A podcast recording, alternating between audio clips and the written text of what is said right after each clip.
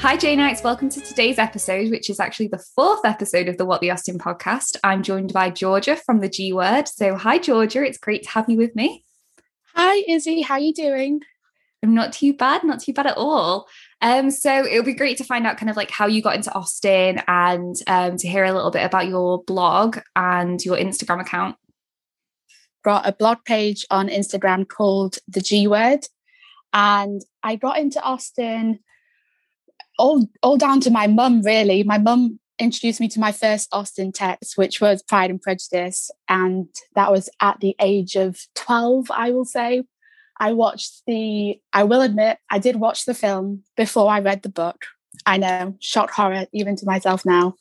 Um, but no, it was um, it's the whole world of Austen and the use of language and how the strong protagonist in Pride and Prejudice, of course, which we will talk about, um, and with Charlotte Lucas as well. That is uh, how I got hooked in on Austen, and my life has been changed since. So yeah, that's me. no, I love that. It's so great. I love hearing like what people like what was their original into Austen? Do you know what I mean? Like, is it the book? Was it a film? Was it an, any adaptation?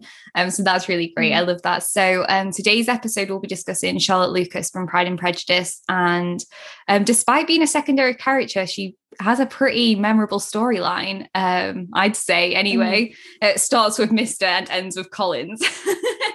yes what what a character let's say out of all the austen books he stands out like a sore thumb doesn't he? Absolutely. I've kind of split split some ideas up as you know and i thought where we could probably start is her opinions on marriage before she's actually married. So um, i have a quote here which i think really stands out and this is about charlotte. Marriage had always been her object and i think that really speaks to charlotte's character because I put two mm. points down that I think she's both calculated and practical because um, she's got such a pragmatic view on marriage. So, um, yeah, is there any kind of like main words that stick out for you? And then we can kind of discuss them individually.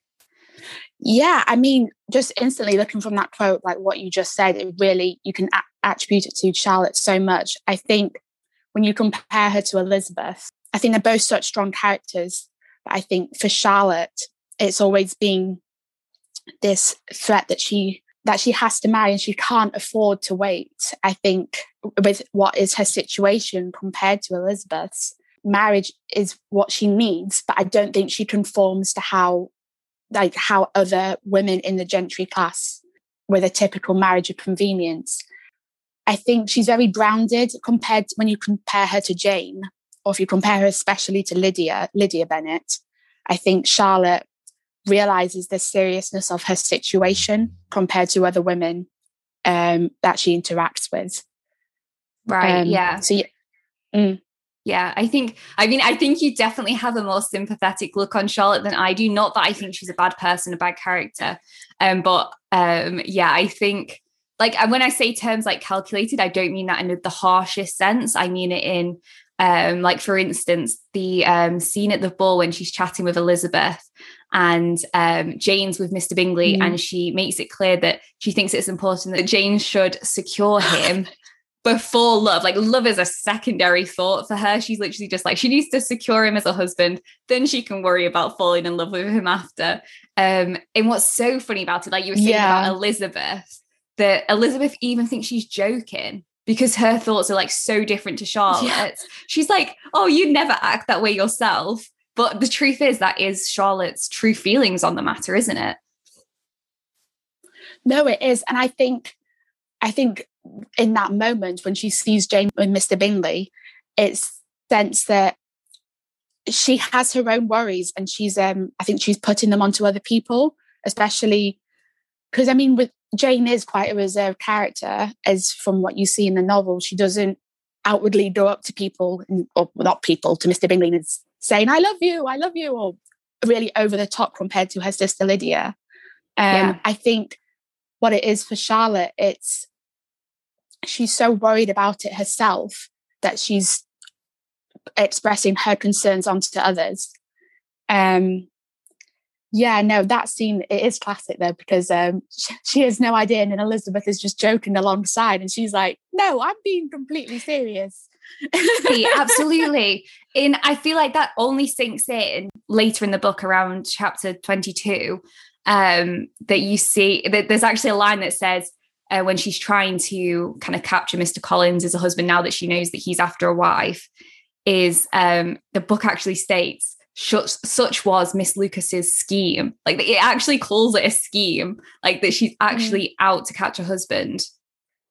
This, I think, scheme. I think it all depends on the perspective of how we are now. I think if you were to say, if you were to transport Pride and Prejudice to, to today's climate, if you say um, such was Miss Lucas's scheme, you'd be like, oh, she's a bit of a, I don't know, gold digger or something, or oh, she's a bit, she needs to calm down.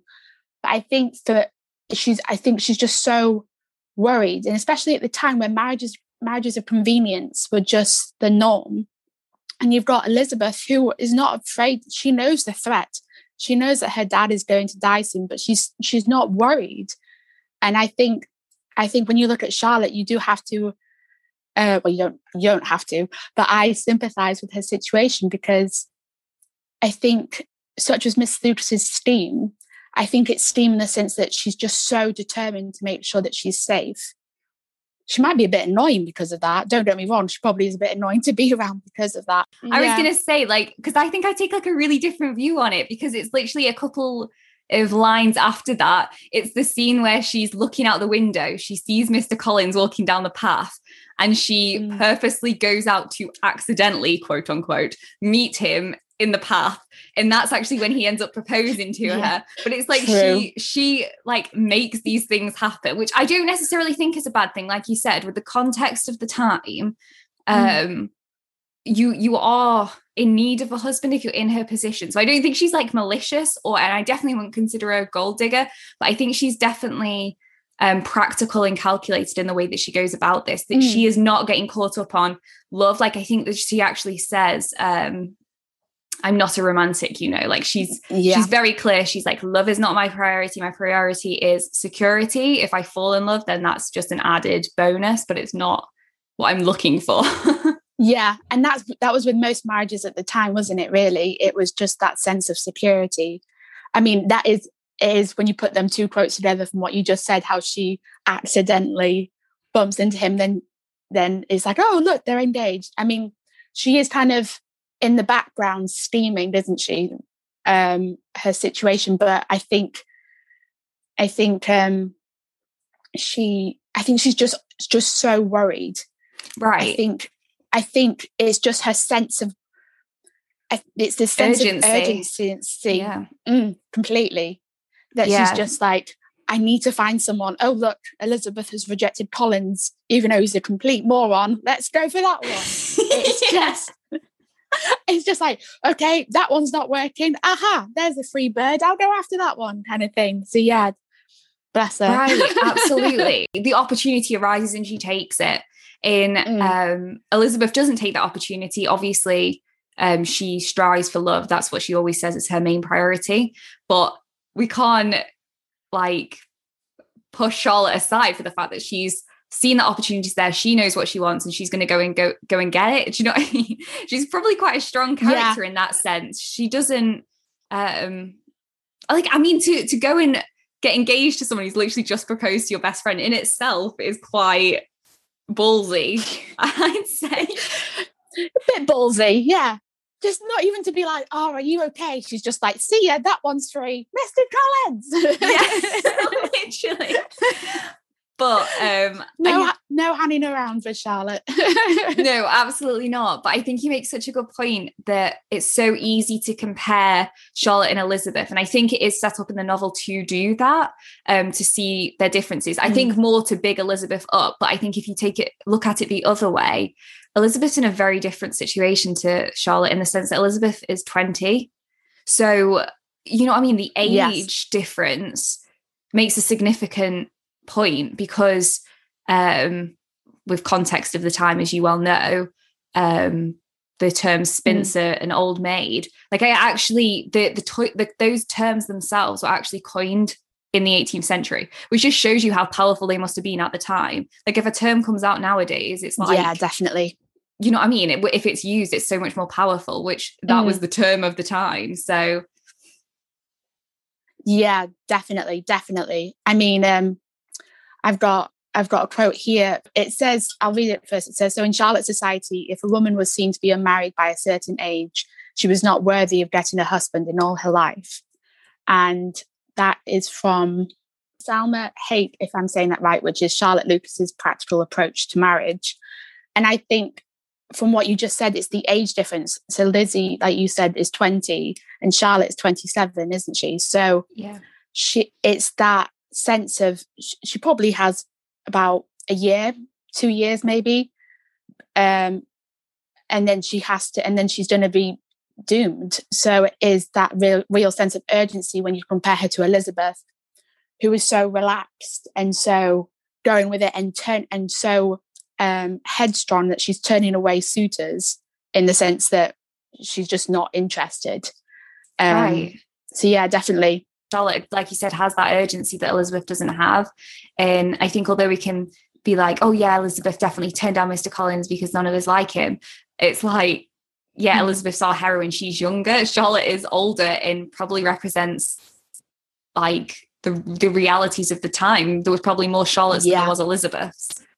And I think Austen kind of shows that. I mean, it is definitely um, I think Austen shows that there is the possibility to have an uh, have a relationship like Elizabeth has with Darcy. But I think she shows that this is still the reality that women like Charlotte had to accept their circumstance and make the best situation possible out of it. And it's sad to see, really, because of how admirable Charlotte is for me personally. I think she could have anyone she wants. But I think what makes her so admirable, and it's what Elizabeth comes to understand, is that she she uh, Charlotte shapes marriage to suit her. I don't think she bends to the patriarchal standards of the time of how um, a woman should be this and she should shouldn't have an independent mind. I think Charlotte still retains that in her marriage, which I think doesn't mean that marriage constrains her. I think she's still quite liberated in it uh, mentally. That's really interesting. No, I totally, I totally get where you're coming from, and also her, the alternative is pretty dire. Like you only have to look at characters like Miss Bates mm. from Emma, um, which I think Emma yeah. actually makes a really good point that there's a huge difference between remaining single and being a rich heiress than being a poor woman yeah. who's single mm. and you know what I mean? And even Charlotte says like she was a burden to her family. Like that alone is such a horrible feeling.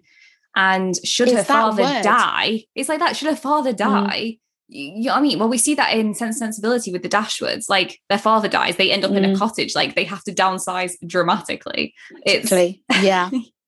it's that it's the emphasis behind that word burden. Today, it's not it's not really uh seen. I mean, for me personally, I'm hoping I'm not a burden to my parents. Who knows? who knows? We'll find out. Um, but it's that sense of it's that word burden.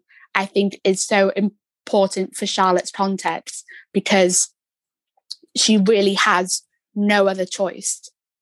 She does otherwise she's going to end up as as a spinster and she's going to be pushed out onto the fringes of society. And I think it's it's truly awful awful that that is how women were treated.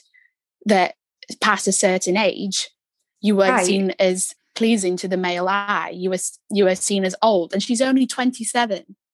I know like, it's crazy. I literally saw this mm. quote, and it said that um, at the time, women were no longer considered victims after they reached a certain age, that they were actually to blame for not being able to catch mm. a husband. Like it was like it was your fault you weren't able to attract somebody. In I yeah. think even the society in Pride and Prejudice, like they they already start to consider Charlotte a spinster. Like even Mrs. Mm. Bennet says at one time, like, oh, she's basically just a spinster now. So it's, yeah. do you know what I mean? She's already, she's got these people around her already saying that. So that's an added pressure. Then on top of that, she feels a burden to her parents. I mean, you can kind of understand why when someone came along, she was like, I need to take this. Yeah, even if he is a complete pain in the ass. yeah, right. Numpty or not, let's go for it.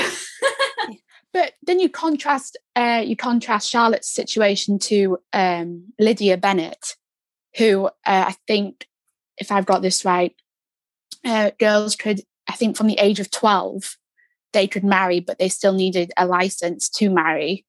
Um, if I've got that correct, and um, I think you've got Lydia, who's completely away with the fairies. Let's be honest, she's not there for her age. She's fifteen years old, and next thing you know, she marries Mr. Wickham.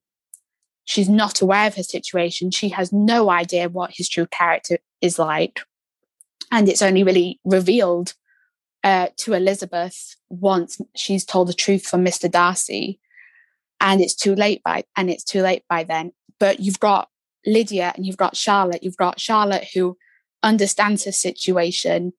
She has to marry. And then you've got Lydia who's like, oh my gosh, I'm so taken away. The scarlet coat, a military man, he'll protect me. The stereotypes that come attached, and she's just not there. Her blindness just fools her completely. Right, absolutely. So, like on a scale, Lydia's like one end and Charlotte's the other. Elizabeth probably mm, falls somewhere in the middle. But yeah. um even even then, like the Bennet situation is pretty bleak. It's probably worse than Charlotte's families, to be perfectly honest with you. In mm-hmm. um but yeah, it's it's strange how pragmatic Charlotte is compared to like the Bennet sisters. Like you have people like Lydia mm. in the family who are completely oblivious to the situation. Elizabeth's aware of it, but then is quick to judge Charlotte for her choice and think she's a fool. Yeah. Like, do you know what I mean? It, it's quite strange yeah. when the realities, I think that's age. I genuinely think that's the difference in age. I don't think she's at the point where it's urgent enough for her to fully comprehend her situation.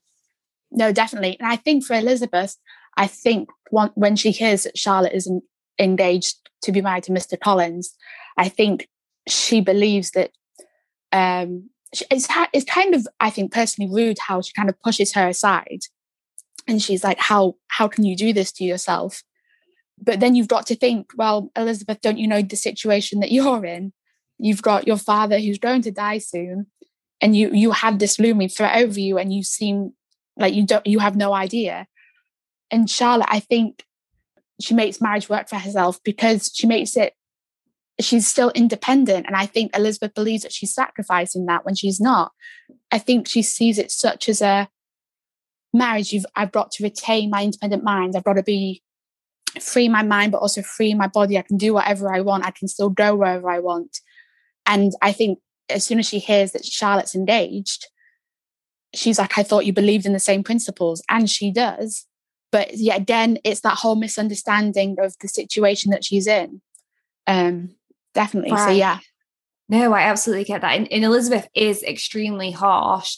Um, at one point, I think um, that she's just kind of recalling her thoughts and she says, like, it's the most humiliating picture. Mm. Like, I mean, that's brutal.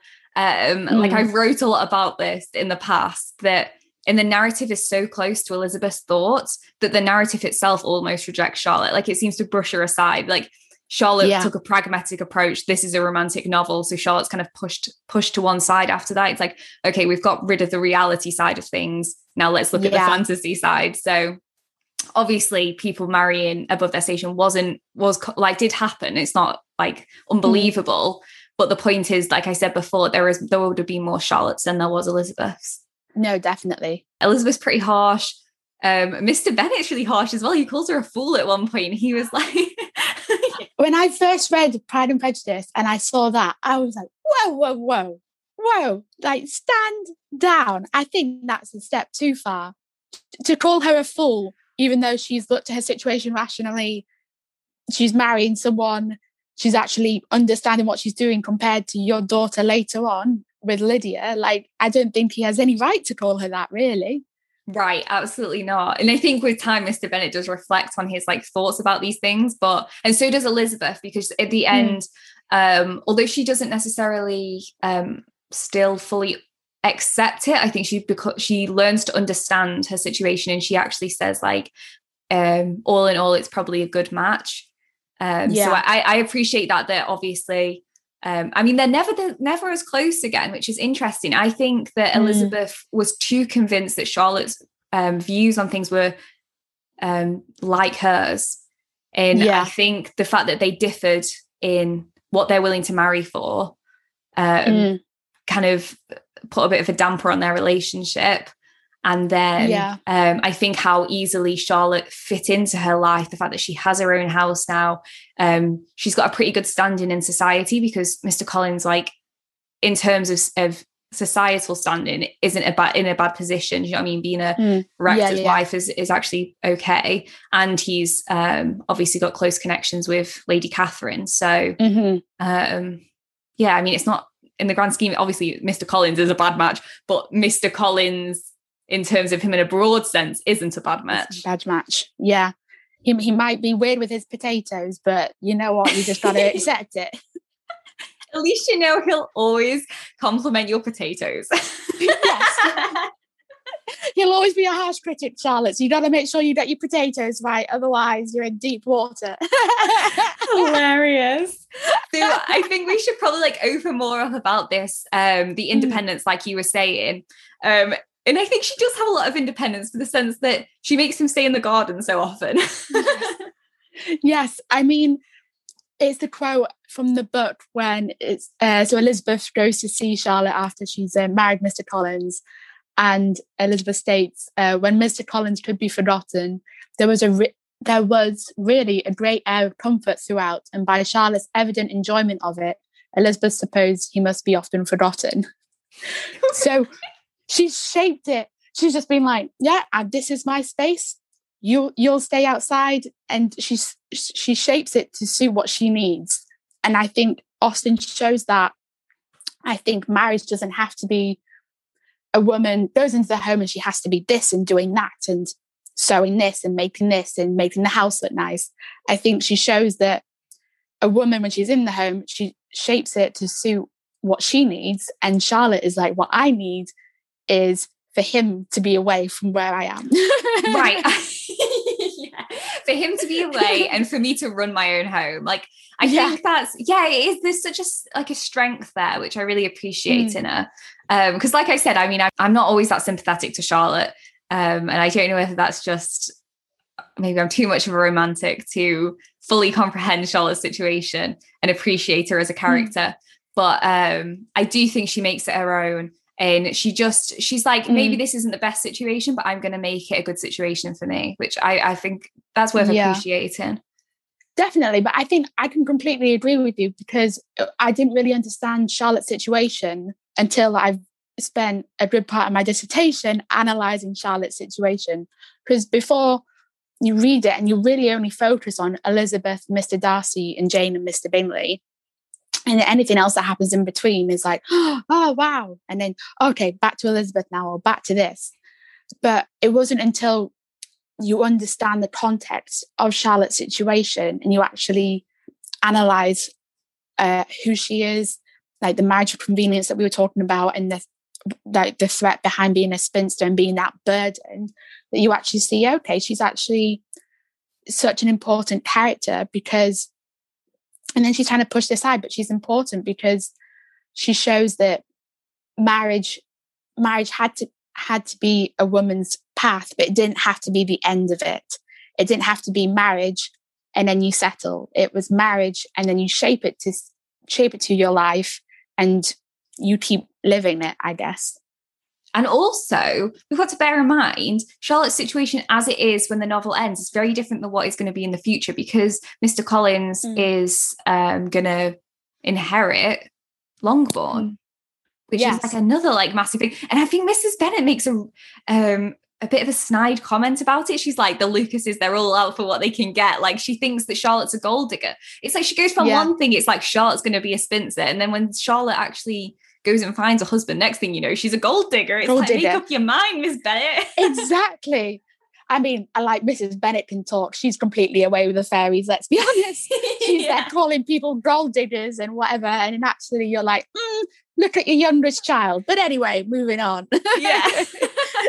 Absolutely. She's so quick to judge. It's hilarious. Mm, Um, I think Yeah. another interesting point to make is that Austen herself was in a very similar position, but actually didn't.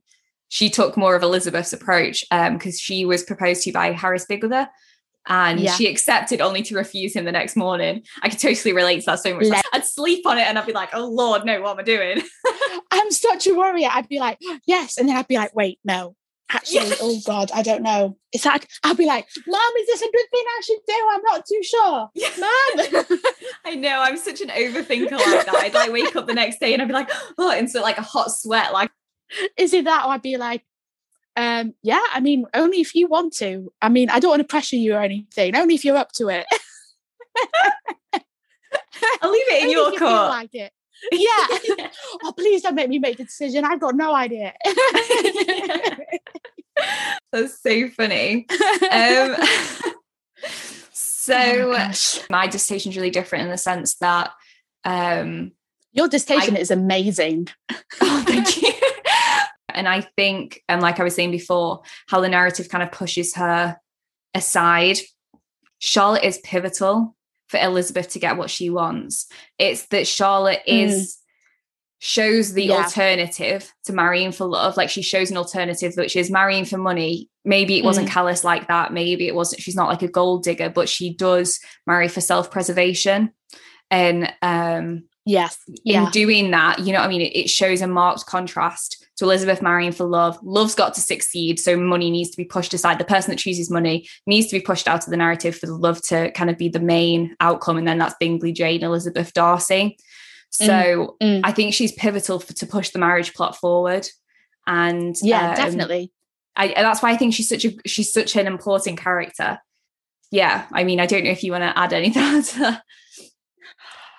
Um, well, let's face it, if Elizabeth didn't go to see Charlotte, then she wouldn't have bumped into Mr. Darcy again, if I got that correct, if my memory serves yes. me right.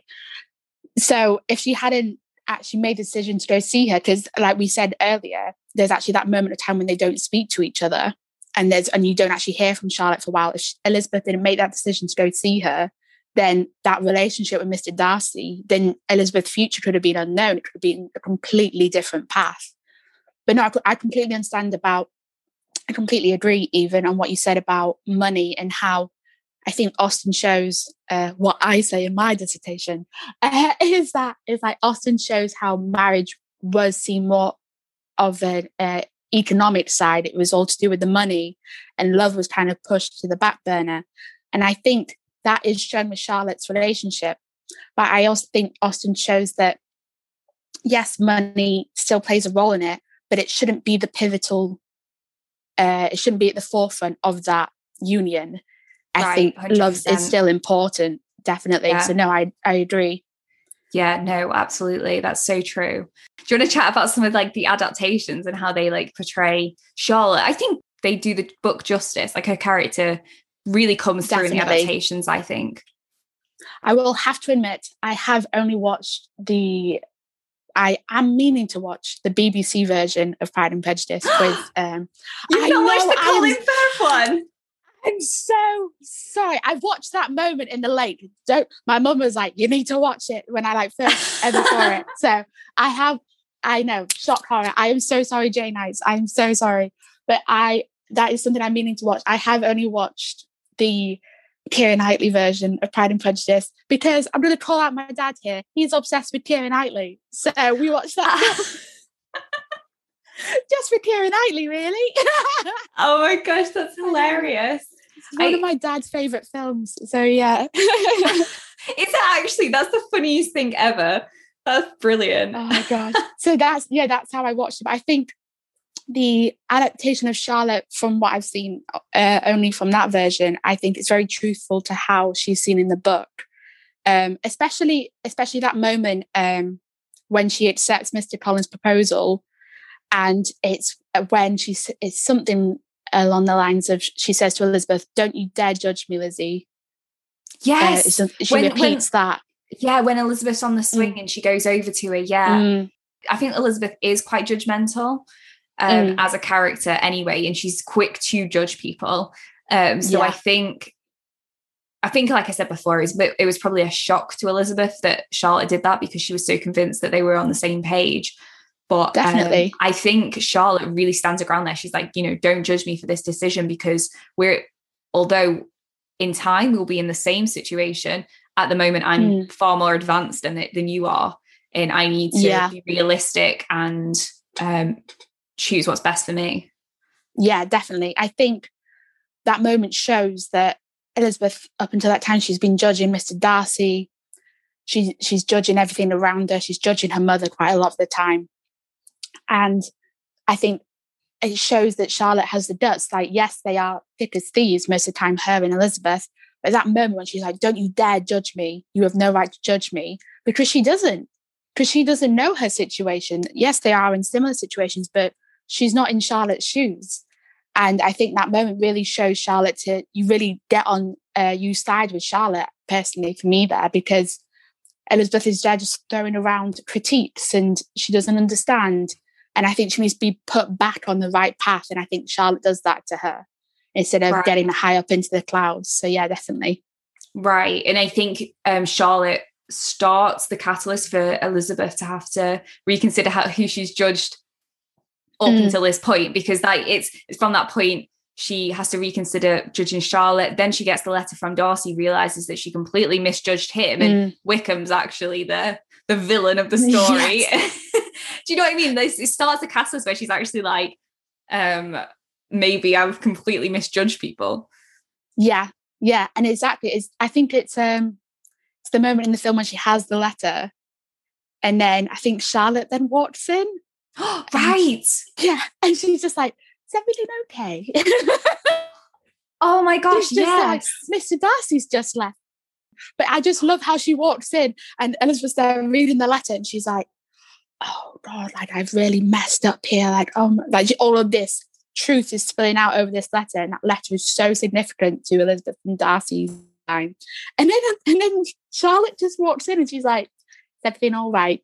she's like, do we need a cup of tea? Like, I feel like symbolically that also just shows um how Charlotte does push the storyline forward. Like she's always just kind of there and she helps things move to the path that they need to be on. Like you said, it's like Mr. Darcy's first proposal is when she's staying with um, Charlotte and Mr. Collins.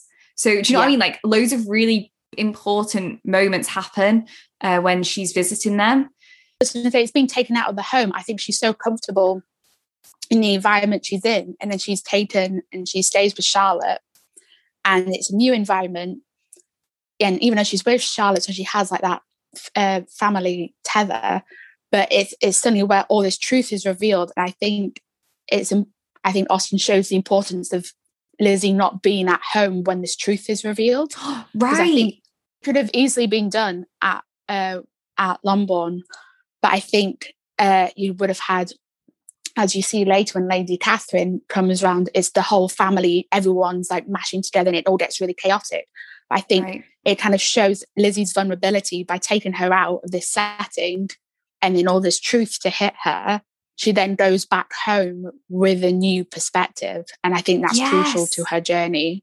Mm. Oh my gosh. And then just thinking about that, I just had another thought actually is the novel starts with Charlotte, even though Charlotte's at home, she's in a state of like confusion, doesn't feel secure, is all like that. And then it flips, and Elizabeth is like that once Charlotte's secure in her home, runs her own house, and she's very confident at that point. Elizabeth state uh, mm-hmm. uh, is like put into a state of turmoil and confusion, and she's like having to reevaluate everything. So that's so interesting how their roles kind of flip, um, mm. because Charlotte, um, Elizabeth's very much like in her zone when they're yeah. um, Longbourn and you know they're going to balls around there when they go to Netherfield, etc. And um, I think you definitely see her vulnerability, like when she's um, staying with Mr. Collins and um, Charlotte. Like when she goes to like Lady Catherine's and stuff, like she's it's, it's, it's probably the most awkward times for Elizabeth. Gosh, like when they make up yeah. piano and all of that. But Charlotte is just like steadfast, just you know, I mean, doing her own mm. thing in a respective member of that society if anything, it's a complete switch. Yeah. From, from how it was previously, because Charlotte was the one who's always nervous and she has that worry and everything said previously. And then there in front of the Lady Catherine, she's just there and she's content and she's um, obviously she's a bit worried for Elizabeth. She's like, oh gosh, she's gonna have to go play the piano. But she's also like, I don't have that pressure anymore because I've got that comfort. Right. And then Lizzie's just there like, I can't play the piano. right? no, it's so true.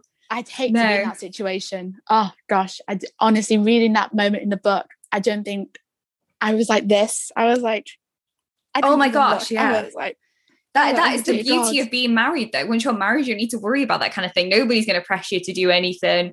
You're mm. you're your own mistress at that point. In yeah, definitely. I just and then like and then she's bless her, Lizzie's trying so hard to play the bloody piano, and then like Mr. Darcy comes over and everyone creeping over, yeah. And I just went, I'm, I'm sorry, can you just leave me alone because I'm really trying to play here, and it's just like Lizzie Catherine's just right there, like. Can you help me out here and just leave me alone just for once? I know, it's so funny. Oh my gosh, I'd actually want to die. And Lady Catherine going on about how how important music is to her and how she'd be like a proficient if she'd like learn. And I was, I'd be like, oh my god, I'm dying inside as I'm just like stumbling around trying to play. Yeah. the worst thing ever. And you're like, you want me to play now after you've just said all of that? no pressure. okay, shall we wrap up with some final thoughts then? Um, yeah, so, let's do it. I'd say um, that Charlotte's in, um, situation is understood but not accepted by the novel. But I mm. think um, in the realities of Regency England, um, it would have been a much more common scenario and even encouraged. So I feel yeah. like um, people probably could have related more to Charlotte. She was the norm, Elizabeth was the fantasy, I'd say. Um, yeah. And I think even Elizabeth, like I said before, comes to understand Char- Charlotte's choice. Um, mm-hmm. And I feel like Charlotte is such a strong character. It's actually been so interesting to talk this through with you because talking it through has made me appreciate more of her strength and she really does make it her own, doesn't she? And I love that actually. She she does. I think it could have been very easy for Austen to portray Charlotte's situation as a marriage of convenience and then she disappears. I think it could have been, but she shows that I think uh, I think she shows with both Charlotte and and obviously with Elizabeth that it was possible to make marriage to make your own in the sense that it didn't have to be what society dictated once you were married. Obviously you still had to conform to especially with what charlotte being married to mr collins she still had to like when they go out in public be that person for him. But i think it still shows that um, you make marriage to suit yourself. And i also think it shows that marriage doesn't doesn't need you to sacrifice your independence. Yes, you might be constrained physically within the home setting, but Charlotte's independent mind doesn't go. You still have that um, uh, freedom of mind, and I think that is then reinforced with Elizabeth when she sees Charlotte. I think Elizabeth up until then is thinks that if you if you marry, you lose that uh, self like that independence and she sees Charlotte and she understands that marriage doesn't have to be such a constricting position. Um, right. And that changes for the better, I think.